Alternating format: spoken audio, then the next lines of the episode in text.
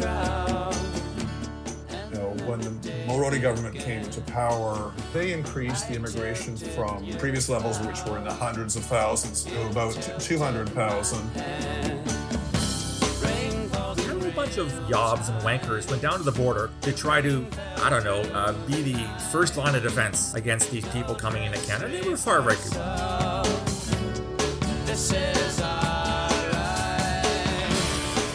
Hello, and welcome to the podcast, An Intelligent Look at Terrorism. I'm your host, Phil Gurski, President and CEO of Borealis Threat and Risk Consulting in Ottawa, Canada. I'm recording this on May the 13th, 2020, and I hate to keep repeating myself, but yes, we are still in the midst of our response to COVID 19. A lot of us are uh, perhaps getting a little bit antsy or fed up with the situation. Just yesterday, I was telling my wife, I, I think I've had enough. I want to I want to go back to normal, whatever normal looks like. But for today's podcast, I am bringing an old friend of mine, whom I've known for quite some time, uh, Andrew Griffith, who was formerly a Director General for Citizenship and Multiculturalism in the Government of Canada. He had a number of positions across across time. He's written a lot of books on multiculturalism. He has a fascinating blog that you really should check out called Multicultural Meanderings on all thing immigration and multiculturalism related. And I'm absolutely thrilled that he's agreed to join me on the podcast. So, welcome to the podcast, Andrew. Well, thanks for the invitation, Phil. I don't know if you heard, but I had a, a fascinating podcast that I just put up. Um, I, I got into contact with a guy who's running for the Green Party leadership. Yeah, I saw that. I, I, haven't had time to listen to yeah, it. Yeah, he took issue with, with a Hill Times article I wrote in which I said it's not impossible that some people in the Green movement will resort to violence against pipeline projects if they feel that there's no other way forward, if they're not being paid attention to. And he took quite uh, issue at that. So I called him and we had a very yeah. civil conversation. I said, "Well, why don't we have this conversation on a podcast?" And and yeah. he agreed. And I think part of why he agreed because it's one more way to get his name out. He is running for you know replace Elizabeth May. But yeah. um, I'm curious what you think of of the podcast because he comes out with some ideas that, uh, in, in my perspective, are um, well rather left of center on what constitutes a threat to national security and, and what CSIS should be doing about it. But uh, it's already got a lot of play on social media. People have listened to it and uh, and, and, weighed in um, on his particular candidacy and things like that. So, you know, Andrew, I, I I'm I'm definitely someone who will entertain just about anybody's views.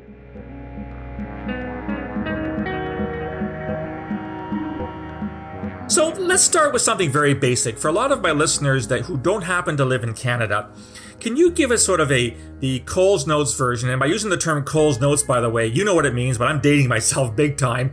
I don't know if anybody uses Coles Notes anymore, like I did in high school.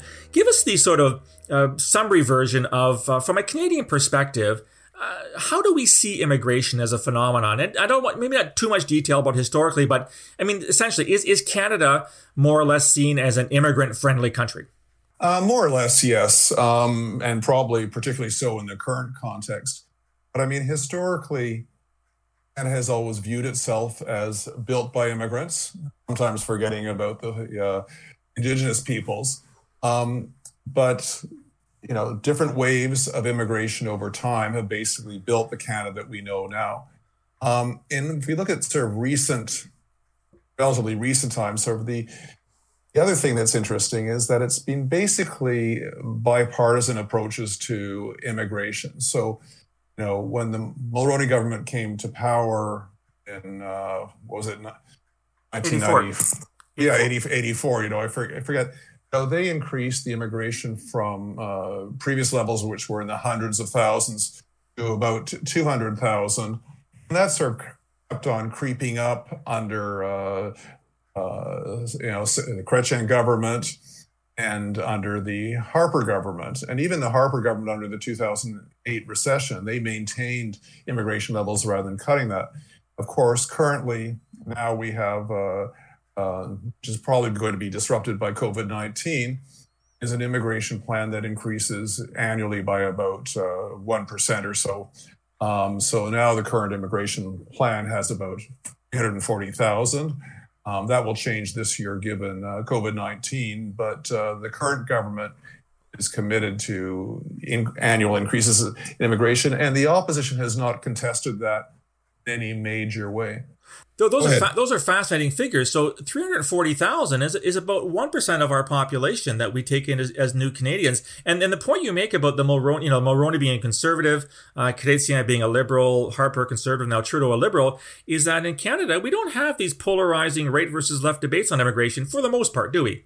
No, there is a, there is a there is a small percentage that uh, are concerned about levels, but you know we almost had a a test case in the 2019 election with uh, Max Bernier and the People's PPC or whatever it's called, um, which really ran on a very strongly anti-immigrant, anti-multiculturalism uh, messaging and got less than two percent of the vote. Um, and I think he, you know, uh, elected no no members, and nobody even came close to being elected. Even the political leader lost. So I think that's a bit of a test there. It doesn't mean there aren't undercurrents um, and people who have concerns about or feel uncomfortable with large scale immigration and some of the related issues with that, um, whether it be in relation to uh, immigration values or uh, you know the values of immigrants and everything, how they're different from uh, old stock Canadians, to use that expression.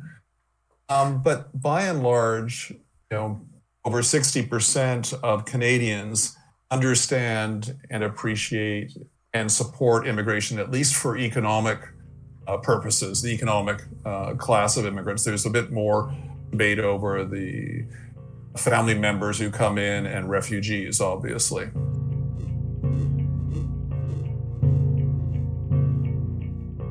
You, you, know, you, you did raise the People's Party of Canada under Max Bernier, and I remember that well. I mean, he, he was as far right as you get in this country in terms of political parties. And as you said, uh, when it came to the general election, he was uh, his he and his party were roundly rejected by Canadians. Got, he got pockets of support here and there, but nothing close to being anything near a, a seat in Parliament. So so let let's go into the the obvious direction in terms of this podcast, Andrew, and that is there are those that would say that immigration is potentially bad because you could allow people into this country who could pose a threat to national security, i.e., they're terrorists. So, for example, if you bring in people from the Middle East, you might be bringing in Hezbollah operatives, or if you're bringing people from Afghanistan, they could be Taliban or Al Qaeda.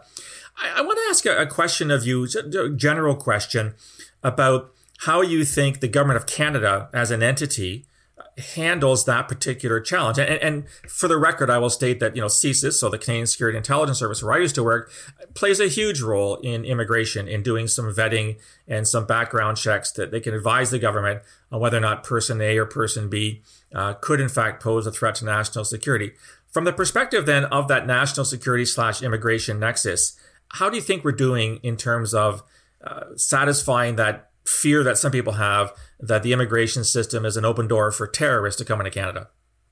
Well, I think people who say it's an open door for terrorists just don't know what they're talking about, to be quite blunt. It's not an open door. Um, because as you mentioned, obviously with your, you know, uh, CSIS does a fairly extensive vetting process. The RCMP does vetting for criminal records and everything like that. Um, so it's probably about as good a process as you could have in place. Um, that being said, of course, um, no process is perfect, right? Right. You know, you, you you know you you try and address the obvious threats. You do all the checks. You have the uh, liaison with foreign agencies to sort of identify people and and the like. Um, and then you also do things like what was interesting when we accepted uh, many refugees from Syria, you know, following the civil war and everything like that. There was a conscious decision to select families rather than single men. And part of that calculation, I wasn't part of it, I assume, was the fact that it generally felt that bringing family units posed less of a risk than uh, angry young men, to, to, use an expression, maybe some angry young women on their own too. Um, so there is considerable effort on the part of the government uh, make sure the vetting process is effective. And this has always been a, a this has been a long term concern of Canada, and I think it sort of dates back to you know even even before 9-11 you know when there was always a fear that somebody who immigrated to canada would go to the united states and perform a terrorist act or engage in violent act and how that would impact upon uh, the ability of Canadians to freely travel to the United States and return. The infamous Ahmed uh, Ressam case from '99, where he crossed the border and uh, from British Columbia to Washington State, and was it was stopped by a very alert border guard on his way to Los Angeles Airport to carry out an attack. I guess that's the classic one, right? That's right. Yeah, and and and I think that was a real wake up call to the Canadian government. And I think after that time, they really started to tighten up, and then 9/11 just further uh, reinforced that tightening up. Um, so you know, I mean, you know you know more about security and more about these checks than I do, but I don't really see there's there major weaknesses in the system. Uh, but again, you know, no system can be perfect. You know, we in any aspect of whether people follow the law or like that, we you know we we still have criminals. We have people who a certain percentage of people who commit robbery. We have a certain percentage of, of murders. It's just part of society, unfortunately you're right. I mean, the only perfect system would be a nil system whereby you didn't take anybody in. That way, you've got a 100% chance of success because you're not actually admitting new Canadians. And as you pointed out at the outset, Andrew, Canadians uh, overwhelmingly see immigration as good for the economy. They're they're good for the country because we are still a relatively small country with a lot of territory. I, I want to keep up on this this notion of this link between um, you know national security and and immigration. And you'll recall that uh, I think maybe it was a year and a half or two years ago now, there was this issue with a bunch of people coming up through Quebec at the uh, the Roxham Road unmanned border post, coming from New York State. Uh, people who were uh, Im- immigrants in the United States, but who didn't have status and were afraid of being deported back to their homelands. If memory serves me correct, there was a, a large number of Haitians that came north. Of course, Haitians yeah. speaking French, they could live in Montreal, other parts of Quebec. And, and the reaction to that, we had a whole bunch of, I call them, you know, yobs and wankers, went down to the border to try to, I don't know, uh, be the uh, first line of defense against these people coming into Canada. And they were far right groups, things like, uh, I don't know if the Three Percenters were there or La Meute, but a bunch of right wing groups in Canada. In your estimation, uh, given that there are groups like this in the country, but relatively small in comparison to, let's say, parts of Western Europe and, and certainly in parts of the United States, which are quite frightening, now. obviously, the, the demonstrations against COVID lockdown. Do we have a real sense that there is a, a possibility that some of these actors may engage in violence when in, in terms of the immigration issue because they really, in their hearts, believe these people to be invaders that are going to bring us harm? Or is this a uh, an over overinterpretation on my part? I don't think so. In terms of the, the, the groups that you cited, I mean, they're clearly white supremacist in nature. They're clearly, as a result, xenophobic. Um, the degree to which they will engage in violence, I don't really have enough information to to judge on that. There certainly is the possibility because you know you see certainly see that in the United States where the uh, the license uh, that has been given by President Trump to be racist, quite frankly, um, has given license to some violence. And they're armed to the teeth in the states too. That's right. Yes, exactly. So you know, so I think there, are those risks there. I mean, the, the difference is that in Canada. There is nobody, I think, that's really, you know, in terms of a mainstream politician or anything like that at the federal, provincial level, who is really sort of giving any of those people cover. You know, nobody's saying saying they're reasonable people on both sides. Um, you know, that's not a part of the Canadian discourse. Uh, so, I think the social license for those groups in Canada is less than in the United States in particular, and in Europe, many European countries as well. Uh, but they do get some airtime, and there are there is sort of right wing media that uh, whether it be uh, Rebel, True North, or if you go further to the extreme, Act for Canada that sort of compiles this stuff. There certainly is a percentage of people who lean that way and think that way. Uh, but the question of how many would actually act that way beyond the occasional uh, uh, demonstration.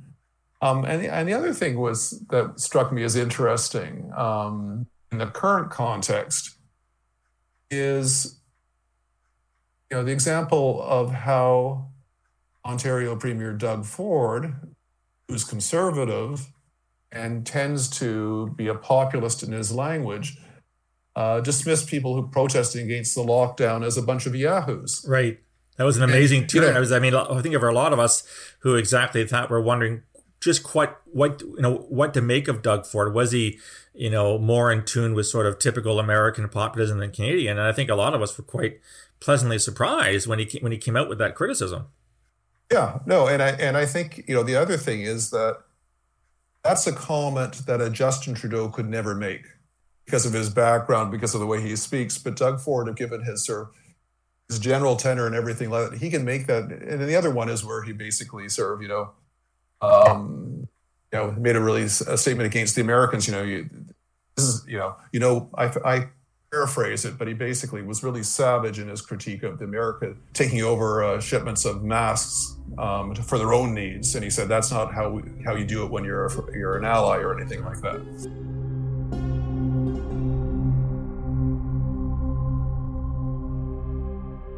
I think we're seeing some interesting performances during COVID, both good and bad. And I, and I would agree with you. This is a one particular good one.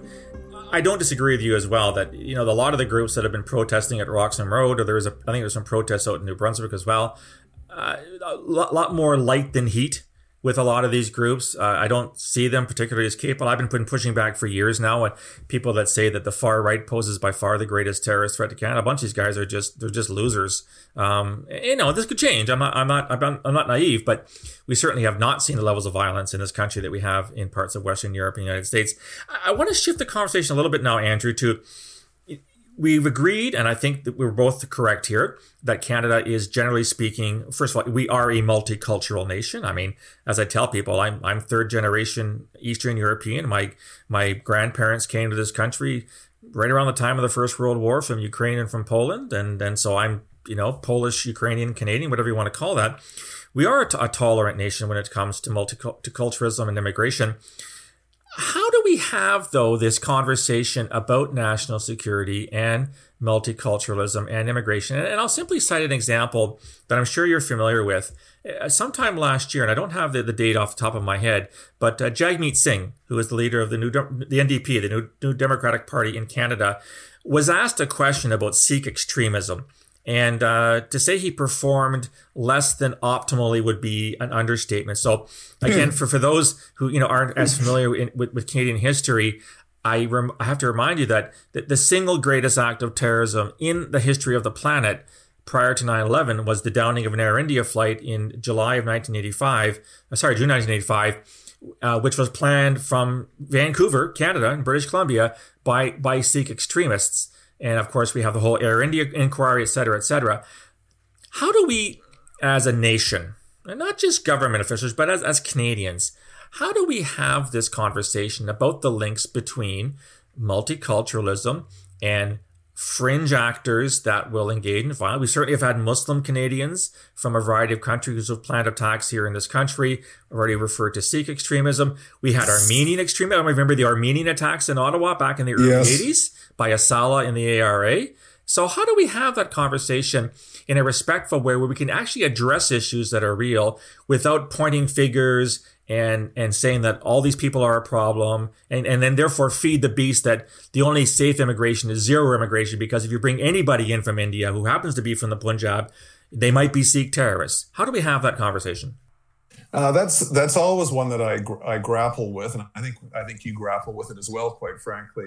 Um, I think the the fundamental way is you have to start off by making it clear from the outset um, that it's individuals within a community, individuals within a particular faith, um, and that it doesn't.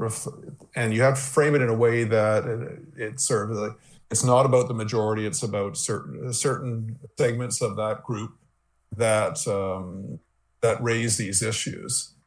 Um, and I and I and it's very important in terms of kind of terminology use. And I remember when I was uh, in my multiculturalism job, uh, you know, some of the debates about how, and I think the same debates was happening across CSIS and other organizations, how you actually refer to um, extremism uh, of members of the Muslim communities. Um, and I think, you know, and, and I think the terminology at the time, we didn't want to say Islamic inspired extremism as it would sort of uh, slam everybody. Um, and then the people start saying, well, Islamist, because that's a bit more uh, precise in terms of that. And I, I, I, forget how it's actually sort of resolved in the end. But it was really trying to make sure that when you talk about it, you're not labeling all the people. You're trying to sort of narrow down the conversation. The group that is um, problematic um, in terms of uh, law enforcement and the like, or a general um, uh, social inclusion and co- cohesion. Um, and I think the other thing is that, you know, ongoing outreach and engagement with the broader community um, is also important in terms of making sure um, that it's not perceived as an attack. And I know that uh, from my time in government, and I, I, assume it's continued on, you know, the, the security agents, whether it be CSIS or RCMP or others, they do spend a fair amount of time on engagement uh, and, and, and conversations. Um, and I think they've probably gotten better at how they actually interact on those issues. Um, but it's just uh, it's hard, and, and, you know, and currently, um, you know, we're living through that with respect to how do we engage in conversation about China and its role in uh, uh, the spread of, of COVID 19 in a way that doesn't that focuses the conversation on the Chinese regime and the Chinese government, but not the Chinese people, and above all, not uh, Chinese Canadians. And we've seen there be a number of incidents against Chinese Canadians that you know have nothing really to do with uh, uh, Wuhan and, and and the development and expansion of COVID nineteen. You raise a lot of good points there, Andrew, and I certainly agree with you that you know when it comes to outreach, and this is something I was involved in both at CSIS and at Public Safety Canada, is having that conversation. And in my case, it was with the with Muslim Canadians in multiple communities about how do you talk about this issue. And it, yeah, it was a, del- a, delicate bit of a dance, and uh, it, it can be done. It's not easy um, and you have to do it because if nothing else, you, you, you do want to reach out to Canadians, explain what your concerns are, because at the end of the day, uh, the, the, best eyes and ears about people that are planning bad things is the community writ large. It's not, you know, your CSIS sources or your RCMP agents. I, I want to sort of bring this to a, to, to a, an end here with picking up on something you just said about, you know, COVID and uh, the People's Republic of China and the fact that we have had uh, a few uh, hate crimes against Chinese Canadians who've been assaulted by individuals who, as you said, somehow figure out that they're the one person who spread COVID around the world and they happen to live in Surrey or in Edmonton or whatever. In fact, I, I, believe, I do believe there are some statistics that just came out about an increase in hate crime, but I'm pushing back and saying, is it really an increase based on previous year's data? I mean, can we make that statement? Yeah, but that's a whole other issue. If you could sort of speculate for me about the impact of this coronavirus. It's been a couple months now that we've been in lockdown. It obviously has changed the way we do things. Do you see this potentially leading to a greater strength, uh, albeit relative, to the percentage, albeit low, of Canadians who are anti-immigrant because they would say, "Look at what we look what immigration gave us. It gave us COVID nineteen. All these Chinese Canadians on the West Coast, they all gave us COVID nineteen. Do you see this as something that could, in fact, strengthen them, or am I am I reaching a little bit too far here? Probably a bit too early to say definitively. You know, the, you know, the quintessential bureaucratic response. We need more evidence. But in all the public opinion research that I've seen, and there hasn't been much recently, we'll get some uh, more data, I think, in September, is it's not that which will drive the conversation in terms of immigration, I believe. It'll be more the question okay, we know the economy is taking a really big hit. Uh, we also know, um, you know, the economy is not going to come roaring back. I mean, the devastation has just been too wide. The travel sector is going to take years to recover. Restaurants, a lot are going to go bankrupt, you know, um, and everything like that. Um, so I think the immigration debate will be more, and I think it's a, a legitimate uh, debate to have, is given large scale increase in unemployment and the economic devastation, is it reasonable to continue to accept 300,000 plus immigrants per year? Or do we need to take a pause, a partial pause, and not, not shut everything down, but a partial pause that sort of says, okay, maybe we should sort of moderate the increases until you know we start to see the uh, you know the situation coming back to a more normal environment.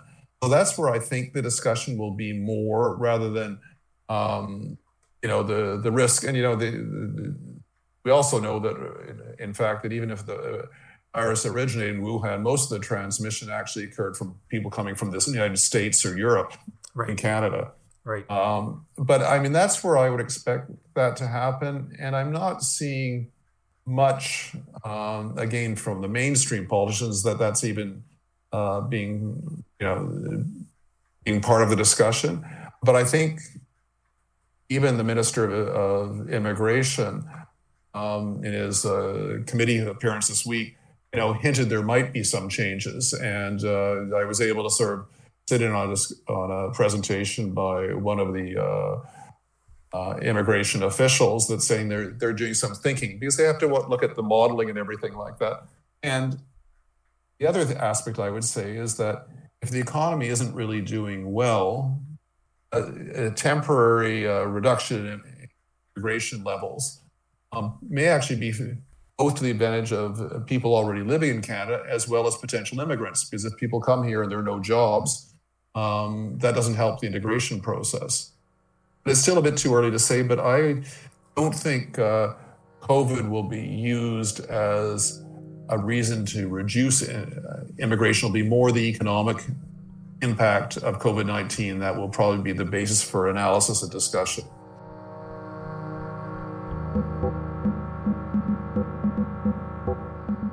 it's important that you underscore something I've been saying for a while is that a lot of these reports of an increase in hate crimes or uh, the rise, the further rise of the far right, a term I, I, come across a lot, is really anecdotal. It's there's not a lot of evidence and analysis that have been brought to bear, and I'm I'm seeing the same thing. Everyone's saying terrorism's going to rise, terrorism's going to rise. I said, where? I'm not seeing a rise in terrorism anywhere in the world where it already isn't on a high level, like Afghanistan and or Somalia. And I people say, well, the chatter's up. I said, my God, if you rely on chatter as an indication of upcoming terrorist attacks, you're in deep trouble because the vast majority of terrorists and, and, and violent actors say all kinds of stupid shit online and never actually act on it. So I, I there's a very so I think you're right. We have to wait for more evidence to to, uh, to draw these types types of conclusions. And, and the other thing I would just sort of point out is the other thing that's also significant is that whenever these anecdotes of hate crimes emerge, and they're real, I mean, I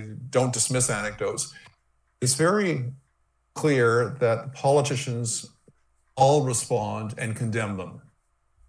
There's nobody who's sort of defending these. Even even uh, Bernier doesn't. He, he's silent on this stuff. Um, so, but you know, if it happens in Vancouver, you've got the mayor, you've got other leaders doing that, you've got the PM, you've got the premier so, in conclusion, I, guess it's it's sort of un-Canadian, right? I mean, as you said, we've been saying that this country, generally speaking, for the better part of well, 75 years, I'd say, since the end of the Second World War, we have been uh, rather an open country when it comes to immigration. We see it as a good thing for this. We see multiculturalism as a good thing. We have seen the benefits it's made to our economy. So, you know, COVID 19 notwithstanding, and I don't, I don't dismiss your arguments about the economy. I think that's probably what's going to drive this notion we don't expect to see a hard right turn anytime soon in, in Canada uh, when it comes to immigration, where those who are just anti-immigrant or racist or xenophobic or whatever, or see this as a threat to national security, that's not happening anytime soon in in in, uh, in your your analysis. That's correct. Yeah. Excellent. Listen, Andrew, this has been a fascinating conversation, and I really do appreciate you taking the time to come on.